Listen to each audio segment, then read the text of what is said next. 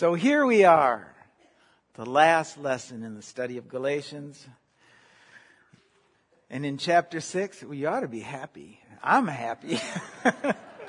I'll applaud for that myself. but Paul is giving his concluding remarks, almost like a postscript to his letter, if you will. And we found so far that in the book of Galatians that the real problem here is not Judaizers or what we've labeled influencers trying to put Gentiles under God's law as it has been interpreted through the centuries. That's not at all the problem. The influencers who are either Jewish believers or proselytes to Judaism, probably both, are trying to get non Jewish God-fearers and followers of the Messiah to fully convert to Judaism, to Jewish law. Not God's law, mind you, but Jewish law. They're trying to persuade them to be circumcised, which is really shorthand for saying becoming a proselyte in the manner prescribed by the additional Jewish laws formulated by the rabbis and sages. And this would entail that a Gentile, first learning the laws of God and then all of the subsequent rulings of the rabbis and sages regarding keeping the law, in effect would vow to live as a Jew. Then be circumcised and immersed, go to the temple and offer a burnt offering. And this process, according to the rabbis, would make them part of the nation of Israel under Jewish law. And I emphasize again, under Jewish law, because it's not God's law. God does not require this in His Torah. God does not require non-Jews to convert in this fashion in the Torah. In fact, it is His plan that all nations be blessed through Messiah Yeshua. And these Gentiles coming to faith in the Messiah Yeshua are proof that God is keeping His promise to Abraham. But the influencers see becoming part of Israel in the traditional process as an essential part of salvation and securing a place in the world to come. Paul, of course, disagrees because he knows that it is through faith in the risen Messiah, Yeshua, that we secure salvation and a place in the world to come. Now he begins this postscript with kind of an odd remark. It would appear if we had the original document that it would be a change in font or something, much the same way emails uh, do, which I find, find rather annoying. You'll have an email where someone will change the font from a regular font to caps, as if he's shouting at you or something. And when they do this, they're trying to make a special emphasis or a particular point or show that they're upset or something. I don't know, but he kind of does the same thing here, it seems. He says, See what large letters I use as I write to you with my own hand. He more than likely writes here with larger letters, as I said, to draw particular attention to his concluding remarks. Maybe like we would if we were writing a PS to a letter or something like that. And I think because he's already made his scriptural arguments, his points in the letter, he cuts through the scriptural arguments to some personal comments and conclusions for the reason these influencers are pushing to have these non-Jews convert. And in verse 12 he says, those who want to make a good impression outwardly are trying to compel you to be circumcised. The only reason they do this is to avoid being persecuted for the cross of Messiah. So, if they were trying to make a good impression by compelling non-Jews to take on the Mosaic covenant, just as a Jewish person, with all of its subsequent rabbinic rulings and so forth, they would imply that they thought of themselves above these Gentile believers. Or better, or better because um, of their adherence to Jewish law. And I think the text has shown that and will continue to do that. Well, first we need to answer who are they trying to impress? Well, we know that it isn't the Romans that they're trying to make a good impression upon because circumcision was considered mutilation of the flesh and unlawful by the Romans. So it must be the others in the synagogue. And when they, when we couple it with they wish to avoid being persecuted for the sake of the cross, a Messiah, we can reasonably assume that they are more than likely Jewish believers or proselytes attempting to appease those in the community who were not believers and were uncomfortable with all of these uncircumcised Gentiles coming into their midst. And when he says avoid persecution of the cross, we know that Paul suffered for the sake of the cross at the hands of the Jewish people many times for the gospels that he preached. And the gospel that he preached was that non-Jews need not convert. But he tells us of this persecution in 1 Corinthians chapter 11. He says, Five times I received from the Jews 40 lashes minus one. Three times I was beaten with rods, and once I was stoned. And so I would assume that Paul, in putting a motive behind these influencers' push for circumcision, is saying it is to avoid this type of persecution, some of which he's probably already suffered here in Galatia, as we'll see later. And then he says in verse 13, not even those who are circumcised obey the law, yet they want you to be circumcised that they may boast in about your flesh. This is kind of troubling because what could he mean by even those who are circumcised don't obey the law? Because we can reasonably be sure that the Jewish people and the proselytes obeyed the law. So what can he mean here? Well, considering the entire letter, I think the only conclusion we can come to is that he means they don't walk out the Torah in its true essence by the Spirit of God. Because he's made it clear that the only way to truly walk out the law is by the Spirit of God. Remember what Paul said about the Romans, uh, about the law in Romans chapter 8. He said, For the law was powerless to do in that it was weakened by the sinful nature. In Romans chapter 7, he tells us that the law is holy, righteous, and good. But here he says, despite that it's holy, righteous, and good, it was not able to keep people's feet on the path of God because it was weakened by the flesh of those people.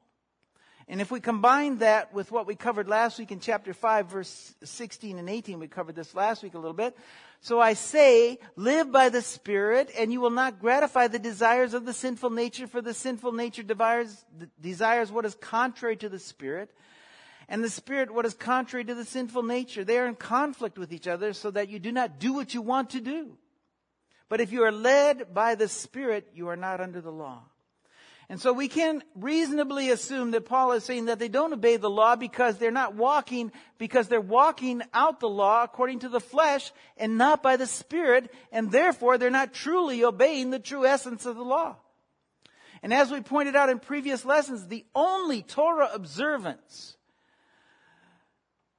that is a, that is a true Torah observance is that which is obedience to the Spirit of God. Or what we could say, Yeshua's halakha because he walked out the Torah by the Spirit of God.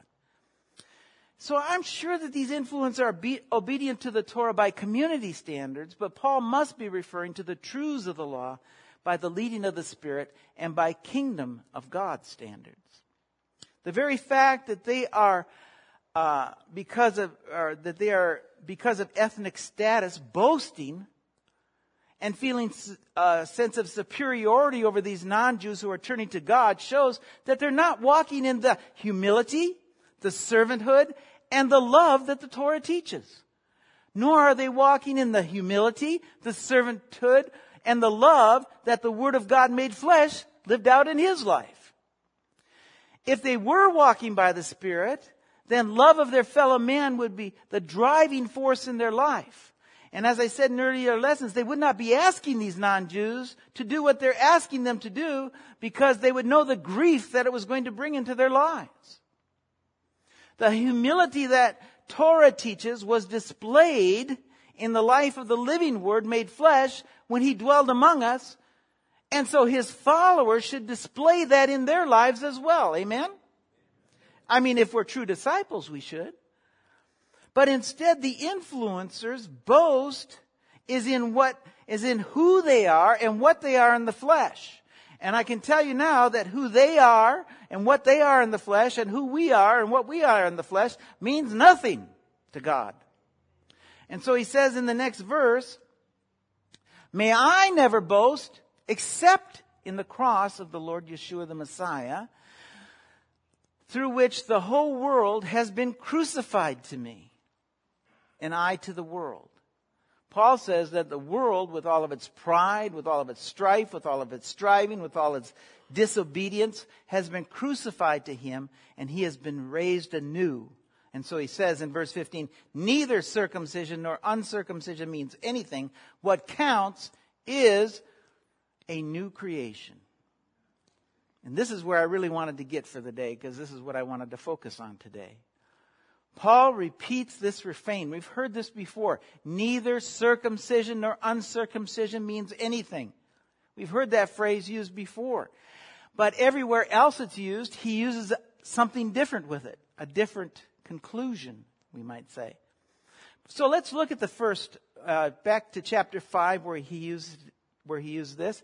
He says, For in Messiah Yeshua, neither circumcision nor uncircumcision has any value. The only thing that counts is faith expressing itself through love. Same phrase, different conclusion. Paul tells the Galatians and us that the only thing that counts is faith, and that faith expressing itself through love. And he's saying what counts is faith in Messiah and the redemption he's secured. He's pointed out over and over in his book and in other letters as well that being in Messiah is everything to Paul. Romans chapter 6 tells us the gift of God is eternal life for those who are in Messiah Yeshua. Romans chapter 12 tells us that in Messiah Yeshua, we who are one body, we belong to all the others. In Romans chapter 8, he tells us there is no condemnation for those who are in Messiah. In 1 Corinthians chapter 1, he tells us those in Messiah, in it, that in Messiah we find the wisdom of God, our righteousness, our holiness, and our redemption. And he says, therefore, let him who boasts boast in the Lord. In 2 Corinthians chapter 1, he tells us the promises of God are yes in Messiah. In 2 Corinthians chapter 5, he tells us anyone who is in Messiah is a new creation. The old has gone and the new has come. And now he tells us that in Messiah, we will manifest, will manifest itself in our lives as love for those who are in Messiah. It would be valuable, I think, at this point in the letter to just review what faith means to Paul. If we look at what he has said in this letter and also in the book of Romans, we'll find that when he says faith, he expects, expects us to understand faith through the lens of Abraham's life. Because he's the father of those who are of faith. The faith that Abraham displayed was in the promise of God. And Abraham's faith specifically was in the promise of God that he would have an heir. Recorded in Genesis chapter 15. And then Abraham's faith in that promise is shown over and over, and then it's revealed in its fullness in the offering of Isaac. It's first displayed as they go up the mountain. And Isaac asked, Father, we have the wood, we have the fire, but where's the offering? Where's the lamb for the burnt offering? And Abraham replies, through faith in the promise of God, he says, God, my son, God himself will provide the lamb. Then really the depth of his faith in the promise of God is displayed in the actual offering of Isaac as he offers his one and only son, the heir that God has promised him. Genesis chapter 22 verse 16 says, I swear by myself, declares the Lord, because you have not with done, because you have done this and not withheld your son, your only son, I will surely bless you and make your descendants as numerous as the stars in the sky and the sand on the seashore. Your descendants will take possession of the cities of their enemies, and through your seed all nations of the earth will be blessed because you have obeyed me. Because he would have offered his son had not, God not intervened, God adds clarity to this promise that he's made to him of an heir. He says, your seed singular, who Paul makes a point of telling us is Messiah Yeshua, it is through him that all nations of the earth will be blessed. You see, that's why he's the father of those in faith, because our faith must be in that same seed that he just spoke of. And we covered it in previous lessons. Paul viewed this flood of non-Jews coming to faith in Messiah Yeshua and the God of Israel as visible proof of God's promise to Abraham being yes and amen. That all the nations now are being blessed with life through Messiah Yeshua, the seed of Abraham. The other part of that promise, and really shows the depth of Abraham's faith, is it's again shown, is that it didn't happen in Abraham's lifetime. And so we learn this about true faith. It must remain steadfast through all adversity, through all trials and testing, and not just for today, but steadfast throughout your life, even when its completion may not happen in your lifetime. Faith in God naturally expresses itself in love for God and the saving grace that he brings into your life, but it also because you realize, as Paul did, that God's promise and his love extends not just to you and not just to the Jewish people or not, but to all those from the nations. And not just for you, but for your fellow man. And so it causes you to love others because God loves others seeing those promises of God fulfilled in some measure as Paul is seeing in his life would bring you to the realization that God, that the God that you love and have put your faith and confidence in loves and has a plan for all the nations of the earth will turn to him. And Paul says this of circumcision and uncircumcision in 1 Corinthians, another occurrence of this phrase. He says, circumcision is nothing and uncircumcision is nothing, but keeping God's commands is what counts. You see, here Paul further defines what faith expressing itself in love means in our lives. The negative commands of God give us an outline of what it means to love God and our fellow man. It tells us what is offensive to God. And so that in our life we can avoid those things. It tells us what is offensive to our neighbor so that in our treatment of him we can avoid those things. Then in its positive command, the Torah reminds us what is pleasing to God so that we can do those things. And what is good for us is also good for our neighbor so that we can treat him in that way.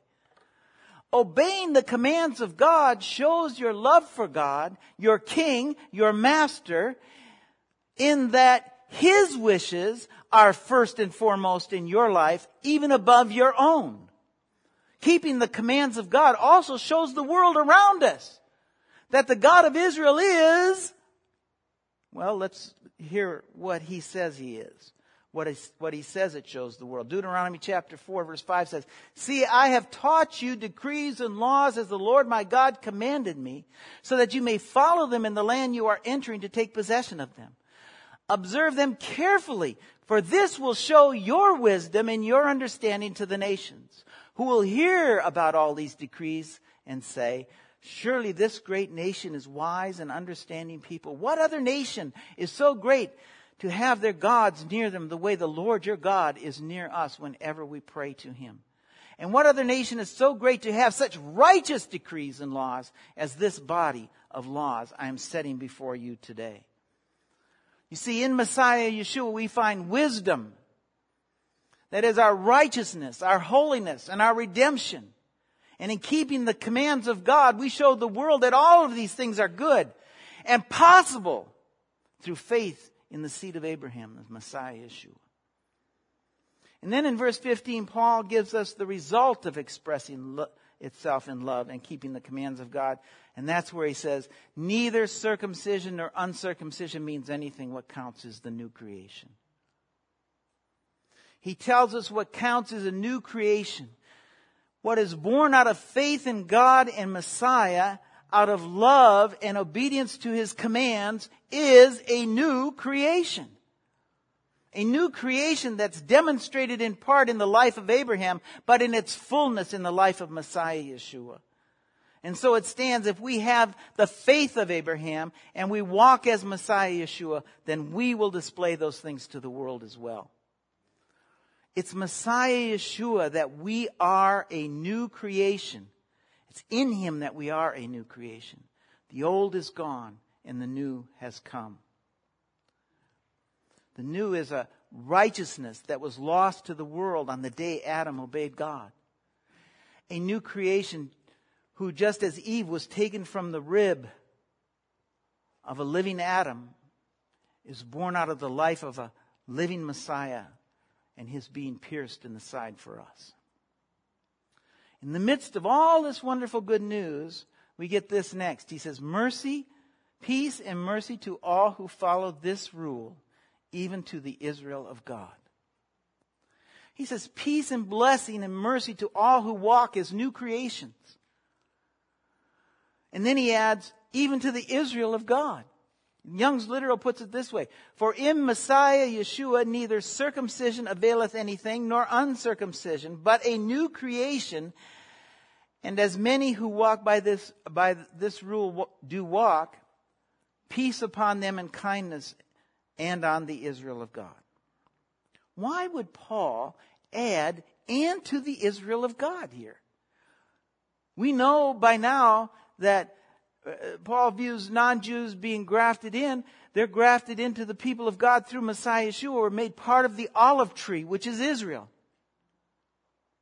I think that we've all come to that realization that the Israel is actually made up of Jew and non-Jew. It always has been.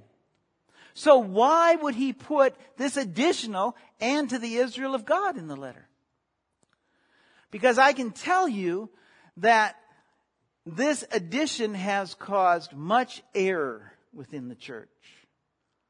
Justin Martyr, considered a saint, and one of the church fathers, took this phrase and added a dash of anti-Semitism to it and led people astray.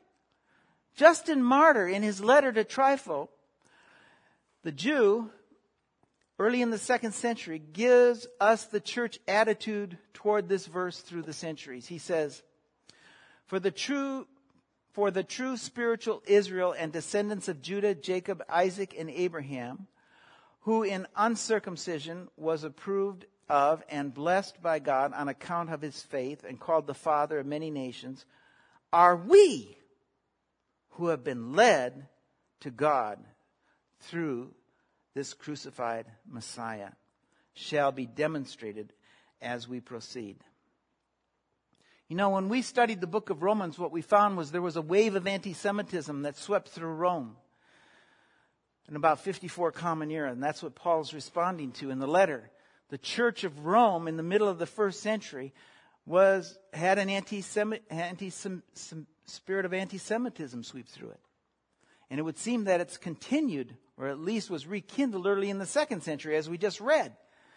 The only explanation for someone reading through the writings of the apostles and coming up with the church being the true spiritual Israel would be that they began reading those writings with a prejudice.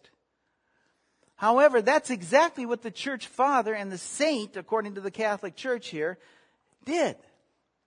So what does it really mean? You see, for Paul, the Israel of God had its meaning tied up in the end of days. He saw the Israel of God as the final ingathering of all of God's people, the finalization of the promise of God to Abraham. That the natural heirs of Abraham would come to Messiah in a national salvation. And we see that prophesied for us again in the book of Revelation, particularly chapter 12.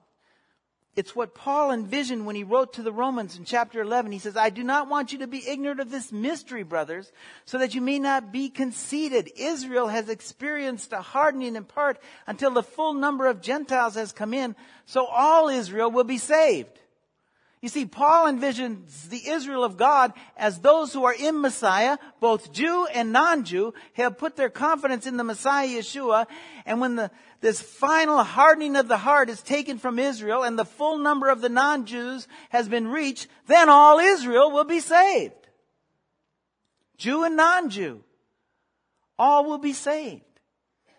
You see, the Israel of God is the new creation. Those who keep the commands of God, those who have the faith of Abraham, and those who have the manifestation of that faith, faith, which is love of God and love of their neighbor. This fulfilling the promise to Abraham that through Abraham's seed, all nations, all nations Israel, France, Germany, England, and let's not forget Ireland and all the rest will be blessed not because they join Israel, but because they have faith in Messiah Yeshua. And that's how they join Israel. So in some respects, the phrase, but a new creation, as many as by this rule do walk, peace upon them and kindness and on all of on the Israel of God would seem to be a bit redundant, wouldn't it? He says, peace beyond this new creation and those who walk in that way and on the Israel of God. That sounds a bit redundant, doesn't it? Because the Israel of God is the new creation. But we see this in Jewish writings. One of our blessings of the Amidah is, is redundant in the same way. We pray it every Sabbath. Some of us pray it every day. It says, May Israel, who made peace in the high places, make peace upon us and all Israel. Same redundancy. The point being, the Israel of God is Jew and non-Jew, those who are in Messiah Yeshua, because that's everything to Paul. And it's everything to me too. He says finally in verse 17, finally, let no one cause me trouble, for I bear on my body the marks of Yeshua. The grace of our Lord Yeshua, the Messiah, be with your spirit, brothers. Amen. He says, let no one cause me trouble. And the Greek word there is actually kopos. It means a beating. You see, it's a stronger word than what we think of as trouble. I mean, I have people cause me trouble all day long, but none of them give me a beating. The connotation, it has the connotation of being beaten.